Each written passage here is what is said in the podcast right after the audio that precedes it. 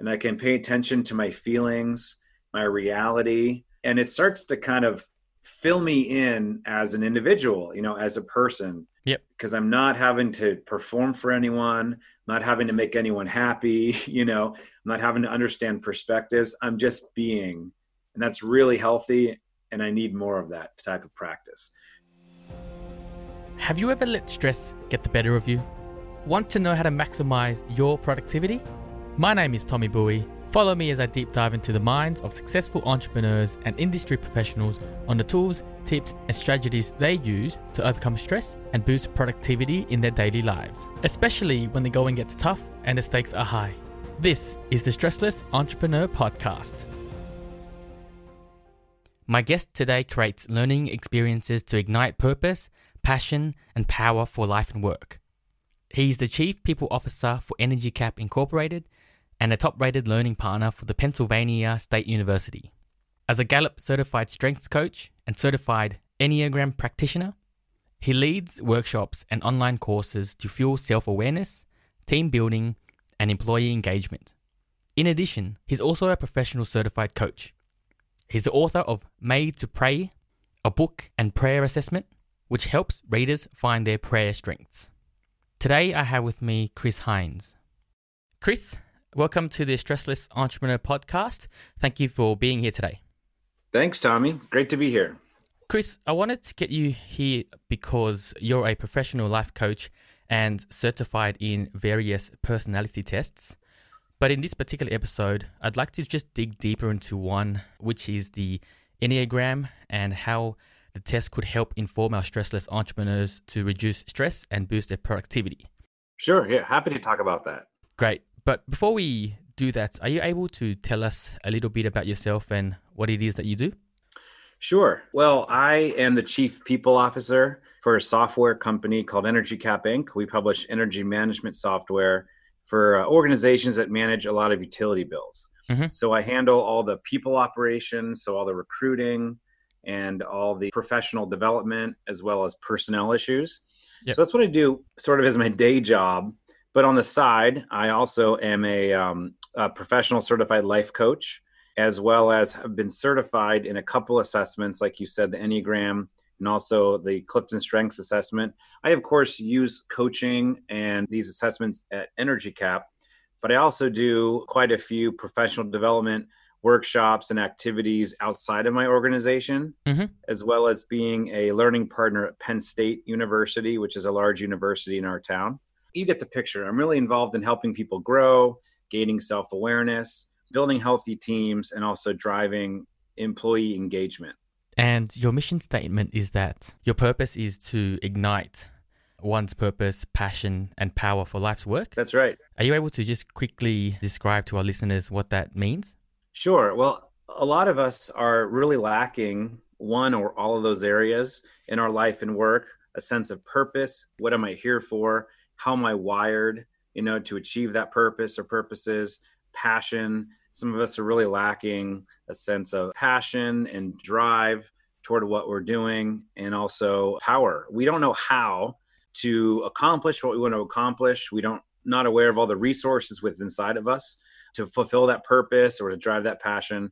And so passion, purpose and power are really important for us to understand about ourselves and we can actually grow in these areas if we put our minds to it and sort of surround ourselves with the right tools.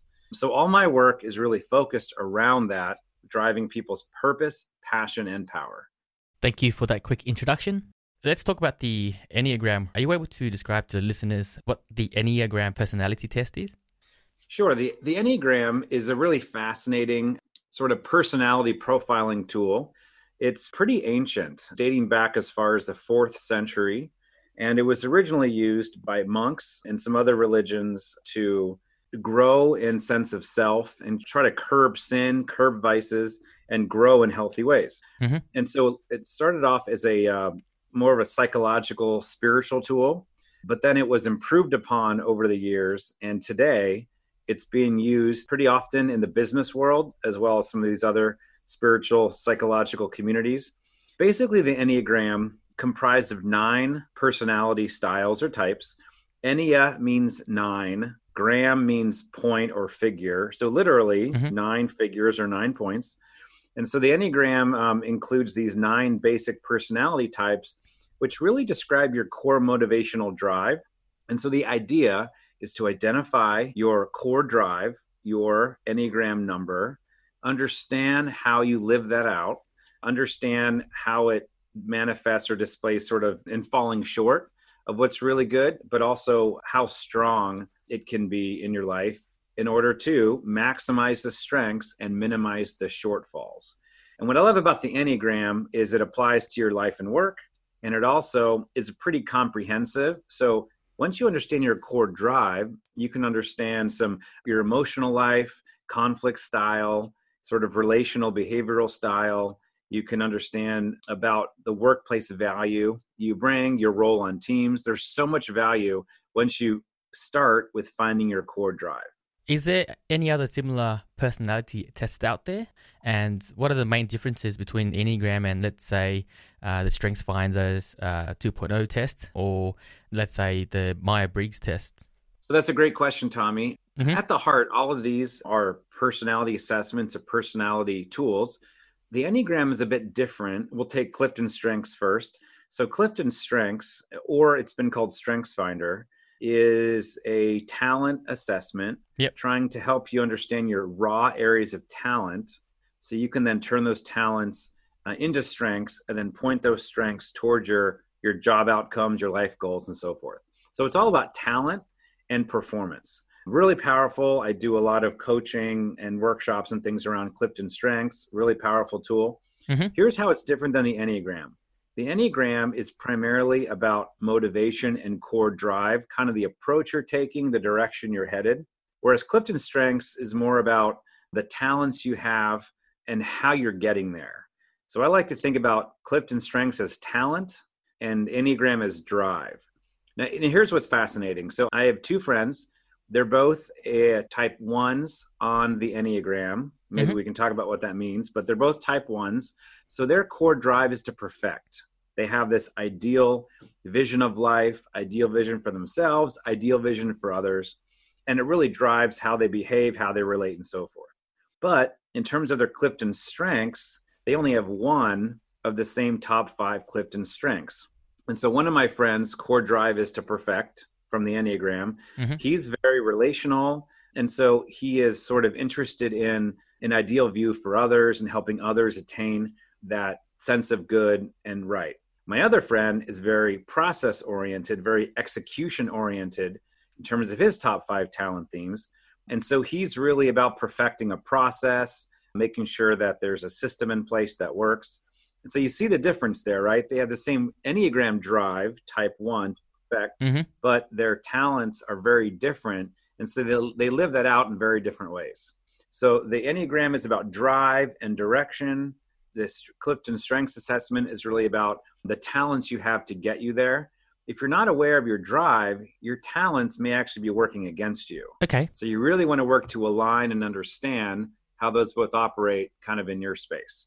I have the most expertise with Clifton Strengths, so I'm not really an expert around Myers Briggs or DISC or any of that, but I will say that I've not come across a more comprehensive tool than the Enneagram. And it comes down to what you said there is their tools to help you and support the, the self awareness of what strengths you have, but also the motivation and the core skills of what you should be looking at to move forward or progress in your career or life. Yeah, Tommy, I love the way the word that you used there, tool. Yep. It really is a tool. You know, the ends of this is is growth, self-awareness, more satisfaction in life, more purpose, passion, and power. Whatever your goals are, that's the ends. The tool is just the means to get there, right? And so a lot of people kind of take this assessment online that they find a free Enneagram test. They take it, they're like, wow, that's funny, that's cool, I get it. But they don't do anything with it, mm-hmm. you know? But they they will say, yeah, I've done the Enneagram. It's no big deal. They've made the test the ends. That's really the wrong way to look at it your goals and where you want to end up that's the ends this tool and the other tool is a means to the end and so i love the way the fact that you use the word tool because that's really what it is. Mm-hmm. and throughout your professional coaching career, you must have dealt with people who've wanted to be helped, but then also people who have been recommended the, the personality test by a friend and they could be a skeptic. Do you have any commentary for those who don't really necessarily believe in personality test assessments? Yeah, definitely. That's a great question. There has to be some personal buy in to do the work mm-hmm. when you approach a tool like this. If you're kind of not bought in and you're resisting, then the growth practices, for instance, that will really help you grow through the tool, they're not going to mean anything to you because maybe you're just trying to appease people around you, you're checking a box, but you're not really bought in. What's been really healthy for me is I've been growing in my Enneagram type, which is a type nine, to be at peace. That's my mm-hmm. core drive. Mm-hmm. Um, is adopting growth practices, asking some growth questions, really taking this on as a means of growth and development. If you're not bought in, you're not going to do the work. But for me, the value has come from me doing the work, and that's where the value has come from others. The reason why I ask that is because, you know, we have one side of the camp who believe it's absolutely necessary if you want to succeed in life, but then there's the skeptics who think that it's just a way to trap you in thinking in a certain framework. We've mentioned type 1 to perfect type 9 to make peace or peacemaker. Are you able to just real quick uh, go through each type and explain it to our listeners? Yep, happy to do that.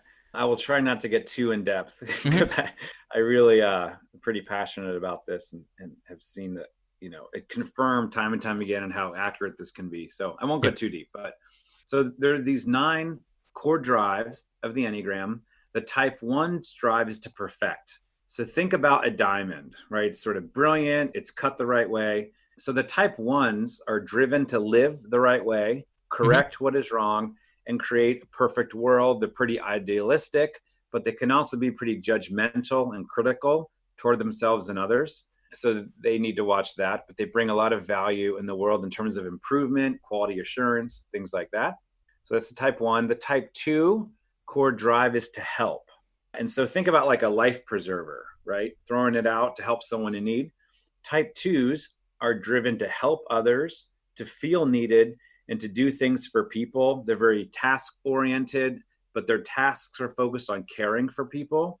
And so they're known to be like approachable, loving, sacrificial. These are folks that will help and serve, uh, but sometimes forget about their own needs and mm-hmm. can't quite identify what they need or their own boundaries. Yep. So they want to watch that. The type three, their drive is to succeed. So I envision this as like a shooting star, achieving great heights, able to be seen by others. Type threes are driven to be productive, to be efficient, and to be viewed as successful. They're known for great accomplishments, great stamina, great energy.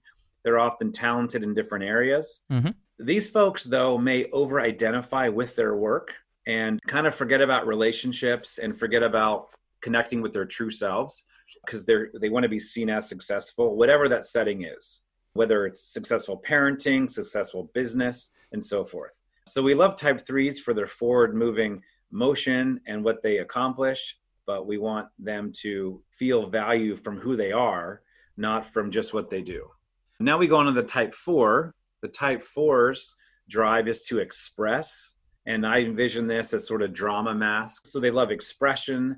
They're driven to be known, to express their feelings, and to create beauty and drama. Mm-hmm. So often type fours are very comfortable with the range of emotions. They're okay being sad. They're okay being melancholy, feeling ambiguous, feeling ambivalent, feeling happy. You, you get it, right? They're mm-hmm. comfortable with the right range of emotions. They want to be seen as unique. Yep. They don't want to be seen as sort of common or just one of many and they're very sincere type people what they need to watch though is that sometimes we do you know need to fall in line with everyone else. Sometimes we're not extraordinary in every way. Sometimes we are quite common and type fours need to be okay with that. But i love what they bring to our world in terms of expression yep. which takes us to the type five. The type five drive is to know and we envision this as like a magnifying glass kind of investigating. Type fives are driven to understand, to gain knowledge, and to preserve resources. They're ones who pay close attention. They're very thoughtful and contemplative. They want to know, right? But they can also sometimes be excessively guarded and private. There's this fear in them that they're not going to have enough, they're not going to be enough. And so they may um, protect themselves by leaning in too much and sort of detaching from others. Mm-hmm. They really want to be useful. Yep. And so really healthy fives use the, the things they know to help others and be useful. Then we get to the type six. Type six's drive is to secure and envision this as like a lock. So they're driven to feel safe to ask questions and to support or resist authority. Type sixes have a very interesting relationship with authority. Some will really support it, be very loyal, be very committed and faithful to authority, versus the other type of six will resist authority, be not trusting, be very scrutinizing of authority. But overall, type sixes are very, very committed team players. They ask really hard and great questions that should be asked. Mm-hmm. But here's what's interesting. Remember with the type ones, we said that they have they're constantly sort of judging and scrutinizing themselves. Mm-hmm. and there can be this sort of continuous critic in their head this critical voice. Type sixes are always anticipating multiple scenarios and seeing what's ahead if there's danger ahead. And so they're always sort of scanning the environment in order to feel safe and to protect their team to protect themselves. And so type sixes are loyal team players and ask really great questions, which brings us to the type seven. Yep. The type seven's drive is to enjoy. And I envision this like an ice cream cone. They're driven to be happy, to avoid struggle, and to experience the highs of life. I have a lot of type sevens in my life, and I love them for their joy, their energy, their optimism. Mm-hmm. They're fun and adventurous. They have very quick minds and so they're the ones that will keep us moving forward when uh, when there's obstacles in the way and they're very uh, they're just they're fun to be around. They're storytellers. They're often the life of the party. But sevens have to feel comfortable with negative emotions. Some of them will avoid feeling down feeling bored and often feel the pressure to have to be up all the time. And yep. so we can help sevens not feel that way by welcoming sort of their full selves. So then we have um, just two more, and then we have the type eights. Drive is to influence. So I vision this as like a person with looking for influence in all directions. They're driven to speak up, maintain autonomy, and avoid weakness. So what's great about eights is that they're courageous and strong. They can mobilize others toward causes or ideas. They have a pretty clear vision. They're uh, the ones who will speak up when other people are afraid to speak up or don't know how to speak up. So that's really great. The shortfalls, sometimes they may be overbearing or intimidating toward others or for others. And so eights need to sort of be aware of how intense they're being and maybe dial it back a little bit to make themselves a little bit more receivable by others. But we love the power and the clarity that type eights bring to our world, mm-hmm. which brings us to the type nine. Um, I mentioned before that I'm a type nine. So mm-hmm. our core drive is to be at peace. And I envision this as like a, a dove with an olive branch in its mouth. So type nines are driven to, to maintain peace, see multiple perspectives, and go with the flow. Where known as being agreeable and flexible, you know, we, we can kind of understand multiple sides in a situation. And so we can be brought in to bring unity, mutual understanding. We're known to be pretty accepting of others. But here's the thing we often have a hard time figuring out what's important to us or what matters to us.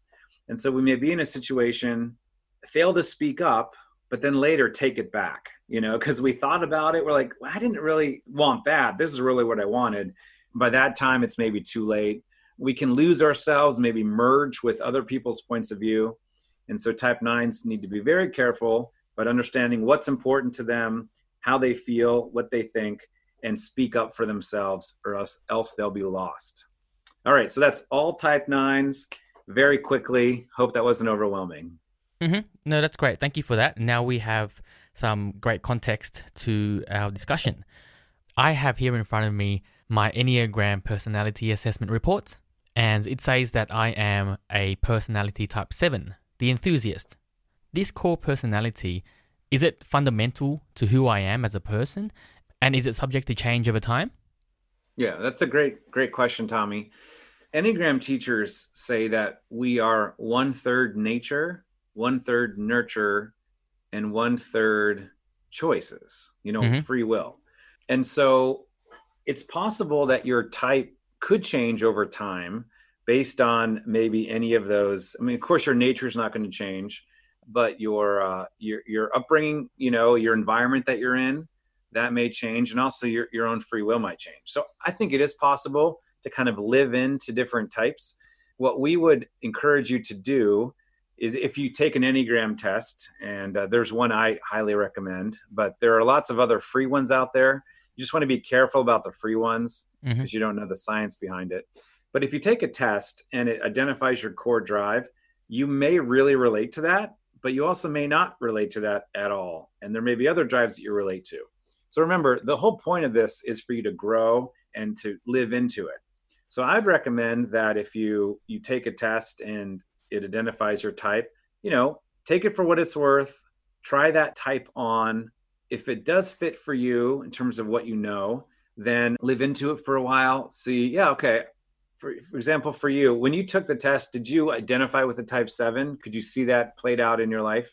Yeah, absolutely. I think uh, specifically in the current context, mm-hmm. most recently, it fits very well. You know, the fact that I'm forward looking. You can say that I hide from negativity, but you know, it's the pure optimism that shines through because I'm in the entrepreneurial space. I've started a new podcast and it's about pushing forward and focusing on that progress. Cool. Yeah. So it is helpful to begin somewhere. And the core type, as identified by an assessment, is a great place to start. But I want to draw attention to two other types that you want want to pay attention to as well. Mm-hmm. So you have the, your core type, but there are two other drives that are really important to give life to. And this is the concept of harmony triads. And so there are different uh, models of the Enneagram out there, and the harmony triad is one of them. Here's the basics about this and why it's important to consider three drives at the same time your core drive and then two other drives connected to it. Mm-hmm. Is that we are whole people and so we are driven to live out with our heads by thinking with our hearts by feeling and sort of with our gut instinctually acting enneagram wisdom says that we live from these three centers of intelligence the head heart and gut right and so we all have a go-to type a go-to center of intelligence so for you tommy if you're in the seven number, then that is in the head space, which mm-hmm. simply means that your go to response to life is to try to figure things out. You want to think things through. You may step back and figure out the bigger picture, what's going on here. So, your go to response as a type seven would be to think about things. The other options are to feel or to relate to yourself in a relationship to other people. That's the heart space mm-hmm. or the gut space. That's like life happens, and then you just know what you want to do. As a type nine, I'm from the gut space. So like life happens, someone says something to me, boom, I know right away by instinct what I want to do, what I want to say. It may all it may be stepping back and avoiding. And that's often for me as a type 9 what I do instinctually. But the big picture here is you've got the head, heart and gut, center of intelligence. And if you want to live sort of a whole healthy life, you can't ignore any of the centers. You need to live into all three centers. So the Harmony Triad model invites us to live into all three centers of intelligence by inviting you to access your main type, right? So for you, Tommy, as a seven, your main center is the head, mm-hmm. but the seven is also connected to the one and to the four. The, the core drive of one is to perfect, that's in the gut space. Mm-hmm and the four is to express in the heart space. And so you don't want to live as just a seven in the head. You also want to invite the gut and the heart, you know, and live from those other two centers. So I would answer your question about types by this.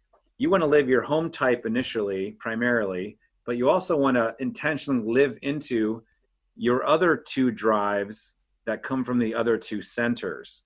And so for you as a seven, that's the one, four, seven. The other two triads are two, five, eight.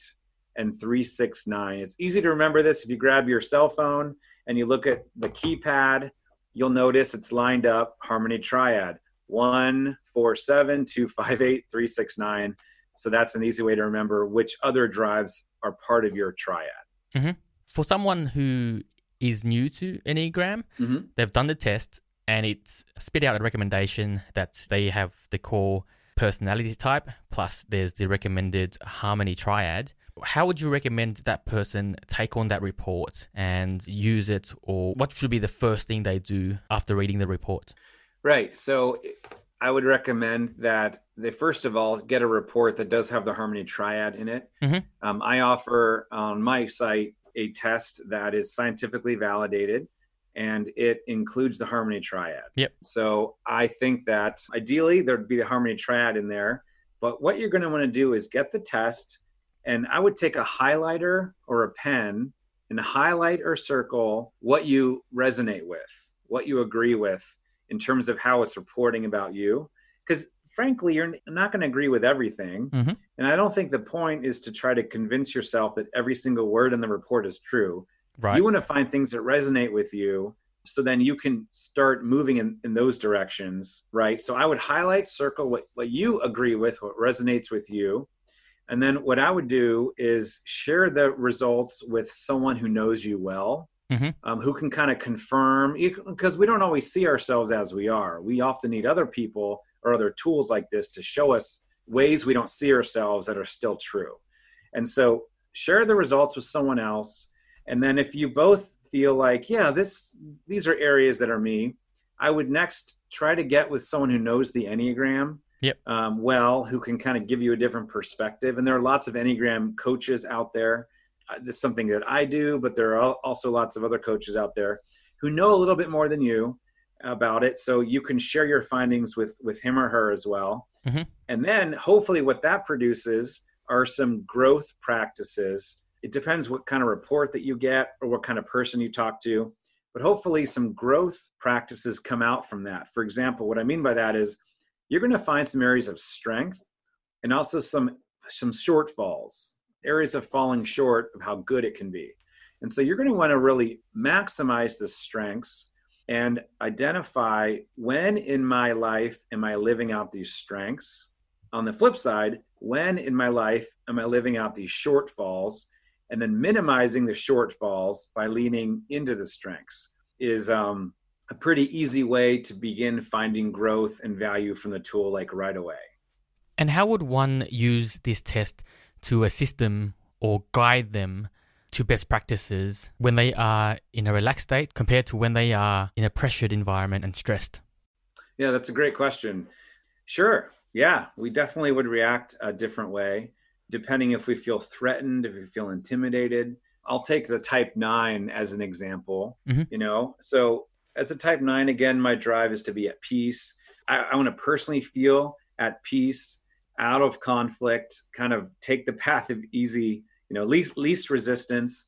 And so when I'm in a place of security, like I'm feeling comfortable with myself, I'm pretty free, you know, I'm pretty open and I feel more free to share and explore what I'm thinking, what I'm feeling because I don't sense threat, right? I don't sense conflict or tension. Mm-hmm. On the other hand, if I'm in a place of stress, I can tend to get very avoidant, very withdrawal. You know, I'm really trying to protect myself. I'm not open to others. I'm not able to see multiple perspectives. I'm kind of just interested in my own preservation and my own sense of peace. And so I can, by nature, react very differently in an environment of stress versus environment of security.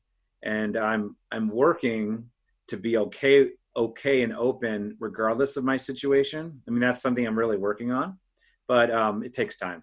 So I think any of these drives have their areas of real strength and openness in area in times of security, mm-hmm. but they also have their behaviors which can be very very different than the healthy side and the strength side in moments of, of stress.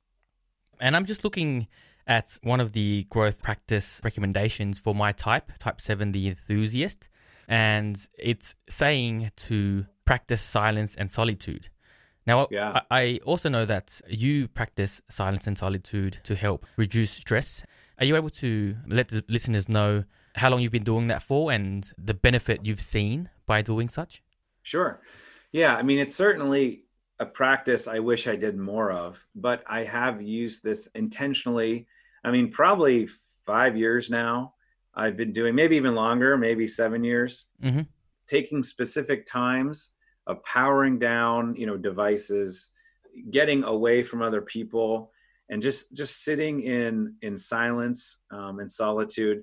Here's why it's healthy for me as a type nine to do that type nines, and I'll own this, I can sometimes struggle with my own sense of self. Who am I apart from other people? Or who am I apart from what I'm doing for others? And so the sense of being can be a struggle to affirm. But what, when I get alone, away from people and away from what I'm doing, and I breathe, I begin to feel a sense of my own personhood, my own being, and I can pay attention to my feelings, my reality, and it starts to kind of fill me in as an individual, you know, as a person. Yep. Because I'm not having to perform for anyone, not having to make anyone happy, you know, I'm not having to understand perspectives. I'm just being. And that's really healthy. And I need more of that type of practice. For type sevens, that's also really helpful because type sevens can often feel the pressure to be the life of the party or to figuring out what's coming up ahead and can sometimes be silent or ignoring their own needs mm-hmm. um, and their own negative afflictive emotions which are necessary you know sadness for example is a really healthy emotion to be aware of but sevens may avoid that or anger really healthy emotion to be aware of you may avoid that because it's not sort of an up positive emotion mm-hmm. and so some sevens will distract themselves avoid them uh, really kind of get themselves out of that emotion to move on to something positive. But when you're you're intentionally silent and still and you're paying attention to how you are and who you are you really can't ignore what's going on with you. And hopefully that will lead to some discovery and exploration personally. So i'd highly re- recommend really silence and solitude for any of these types. You know there's reasons why it's helpful for every type I've shared kind of why it's healthy for sevens and nines. But if you're from a different type, I would challenge you, listeners, to explore why solitude and silence would be helpful for you and encourage you to try doing that. Yeah. And would each type approach silence and solitude uh, in a different way? Yeah, I think that's a fair thing to say. Mm-hmm. Yeah. I mean, th- they need to be aware of things that will sabotage their silence and solitude. So, for example, type ones, because they have this inner critic, which is sort of judging themselves and and judging others, maybe even the situation, they're going to have to silence that inner critic when they come to rest with themselves. That may sabotage them. So they're sitting there in silence, trying to quiet their thoughts and voice, but then they're thinking about something they did wrong or something other someone else did wrong or they're looking around and maybe the paint is peeling in the room that they're in mm-hmm. or something like that. They're going to sabotage their own solitude if they don't silence those voices and practice some healthy behaviors of maybe talking to themselves like doesn't have to be perfect you know? I'm good the way i am that type of thing. Um, type t- I won't i won't go through the whole list but the type twos um, they're going to feel a sense of unworthiness if they're not helping people. So even taking the, the time for silence for themselves, they're going to probably feel unsettled, uncomfortable, like they're wasting time, they're wasting space. Because a lot of twos can find personal value from the help they offer to others and feeling appreciated by others. And so all of a sudden, type twos aren't helping people in solitude, right? they're coming alone they're trying to meet their own needs do something healthy for themselves and that can be really hard for a type 2 mm-hmm. so they need to be aware of not sabotaging their own efforts and giving up because they feel like it's selfish it is very healthy to take time for yourself type 2s need to be aware of that yeah so i do think that all of these types approach silence differently and they need to be aware of self-sabotaging behavior with regard to silence. Yeah, and that's great to hear because you know we have different forms of methods for stress management. So meditation, you know, uh, silence, breath work. So it, it's great to hear that even though you have a core type, that there are methodologies or ways that you can approach it, these stress management techniques to help you reduce stress. Yeah, you know, I could see type sevens because they love adventure, they mm-hmm. love what's novel and and you know new. Sevens may find that going kayaking. I mean, I have a good friend who's a seven, and he loves to have solitude time on the creek kayaking by himself. Mm-hmm. Whereas that may not be the deal for a type five. Type fives are kind of by nature, many of them are private anyway. They like to isolate and sort of have solitude anyway. And so type fives may just be comfortable instead of on a creek kayaking at home in their library, in their reading room, you know, quite naturally and so forth. So they, they do look at it different ways. I want to talk about uncertainty, specifically with the coronavirus. Mm-hmm. We know that at the moment there's quite a bit of uncertainty in these current times. Is there a way that we can take the Enneagram, whether it's our strength or our shortfalls, to kind of help us through some of these stressful and uncertain times? Yeah, that, that's a great question. I, I do think that each of these each of these core drives have value for times like this. And so the goal here is that you're really using these drives, living into them in healthy ways, because you want to use the best parts of you to accomplish the goals that you have. Now, a goal may be to remain safe, you know, to re- remain secure in these times of uncertainty. And so, for example, the type one, you know, type ones are probably going to follow the rules, follow the guidelines that the CDC or governments are issuing. Mm-hmm. They're probably going to be very careful with germs and with contact and kind of protect their families, for example, or themselves by following the rules. So that's really helpful, you know, in this time. Type twos are going to be offering help to people in need so they're going to be looking for like the needs around themselves and their neighbors and their families. They're going to be like looking to do things to, to keep people healthy because that's how they're wired. Yep. So that's very that's very helpful. You know type threes because they're driven to be productive to succeed. They're probably going to be saying and asking what does success look like in the, with this virus? And they may conclude success will be that we can resume life as normal as soon as possible.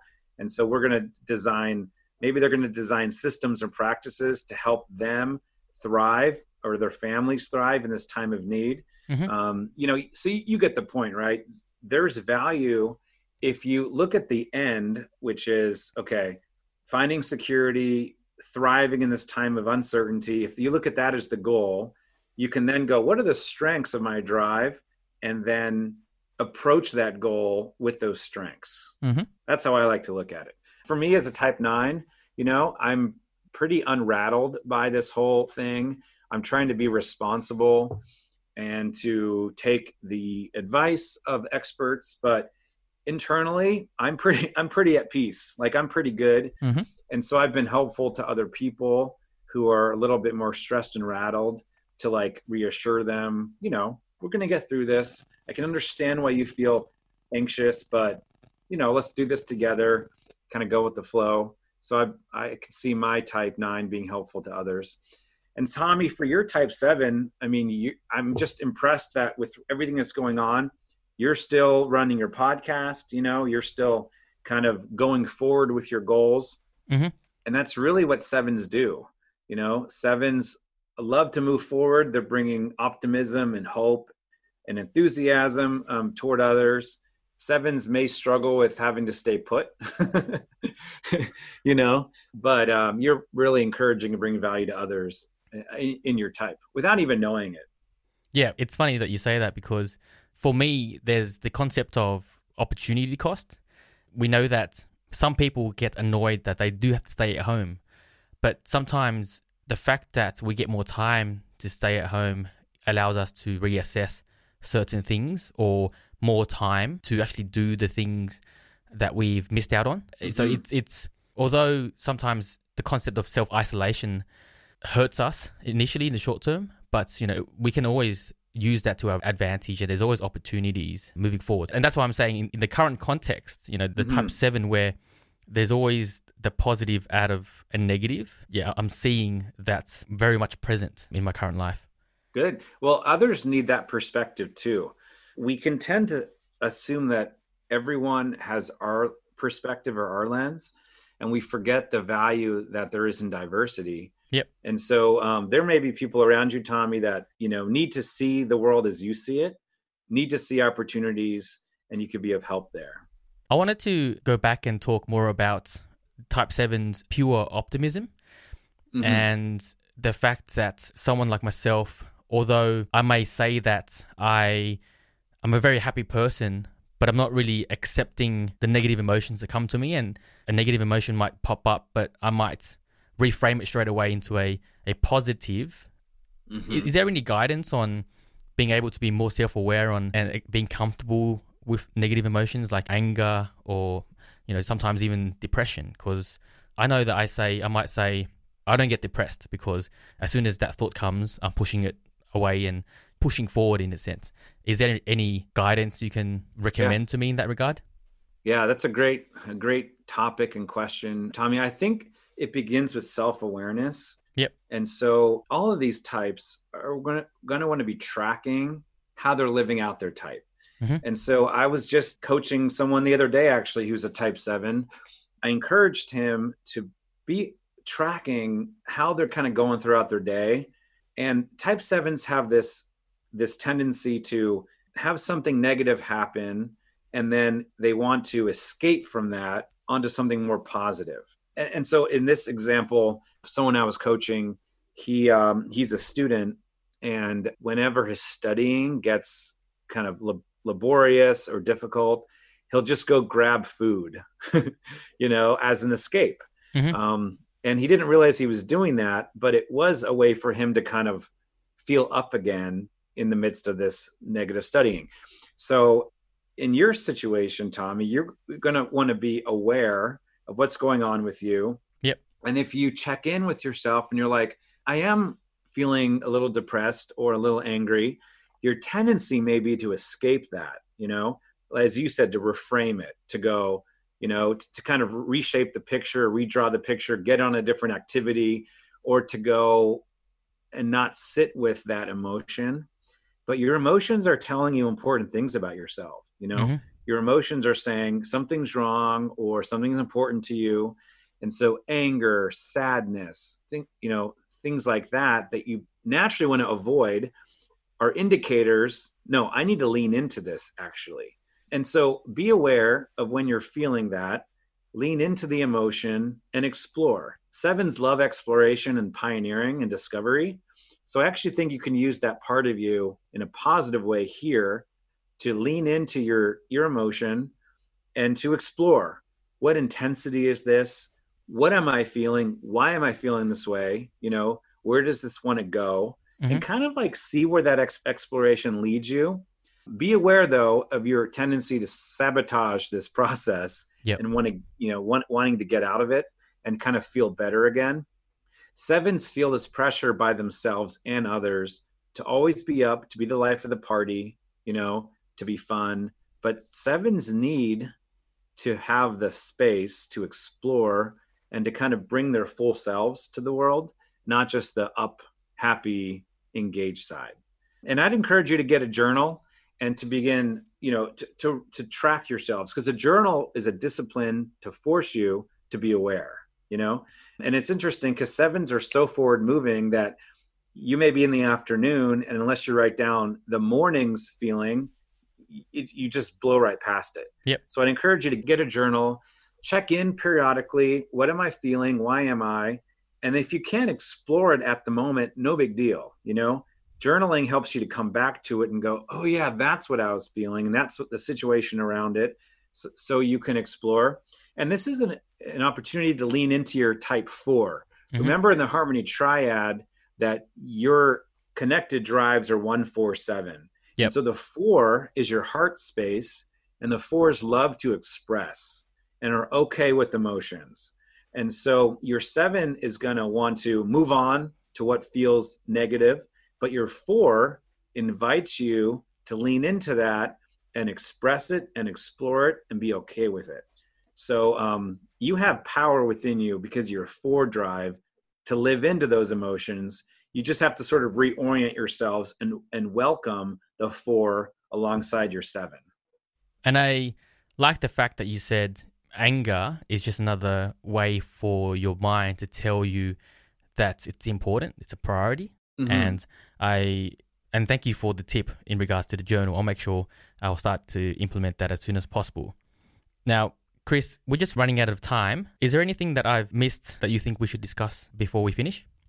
I guess just one quick concept, which is the concept of wings. Yep. When I, if you do the report, the assessment on my site, it includes wings. The wing is something else that you want to be, pay attention to.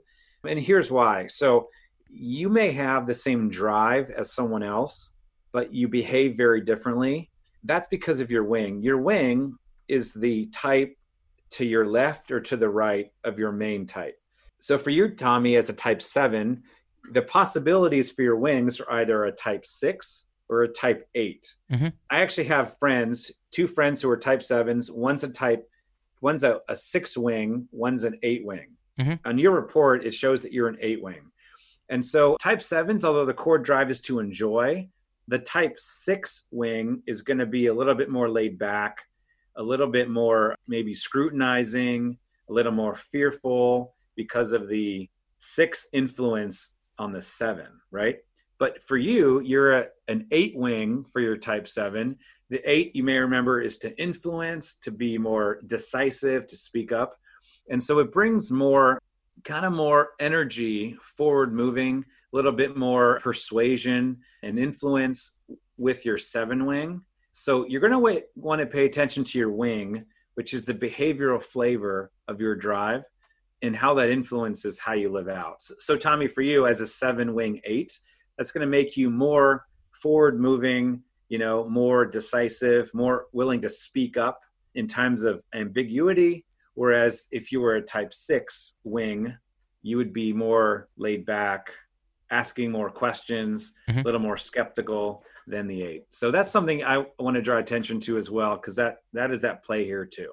Yeah, and throughout our conversation, I'm just thinking about my top five for my Strengths Finder, mm-hmm. and one is uh, futuristic, two st- strategic, and I believe three is learner. So I'm seeing a lot of interplay with some of the uh, results from both tests, but I think we may leave that for a future conversation. That'd be great. Yeah. Chris, before I let you go, I just have one more question. You're about to do something that you've never done before. So you're nervous, you're anxious. What do you do? Um, well, well, what I do is I rehearse what are the strengths that my drive can bring. Yeah, what are the strengths my drive can bring, and how can they help me in this uncertain time? So that's what I do.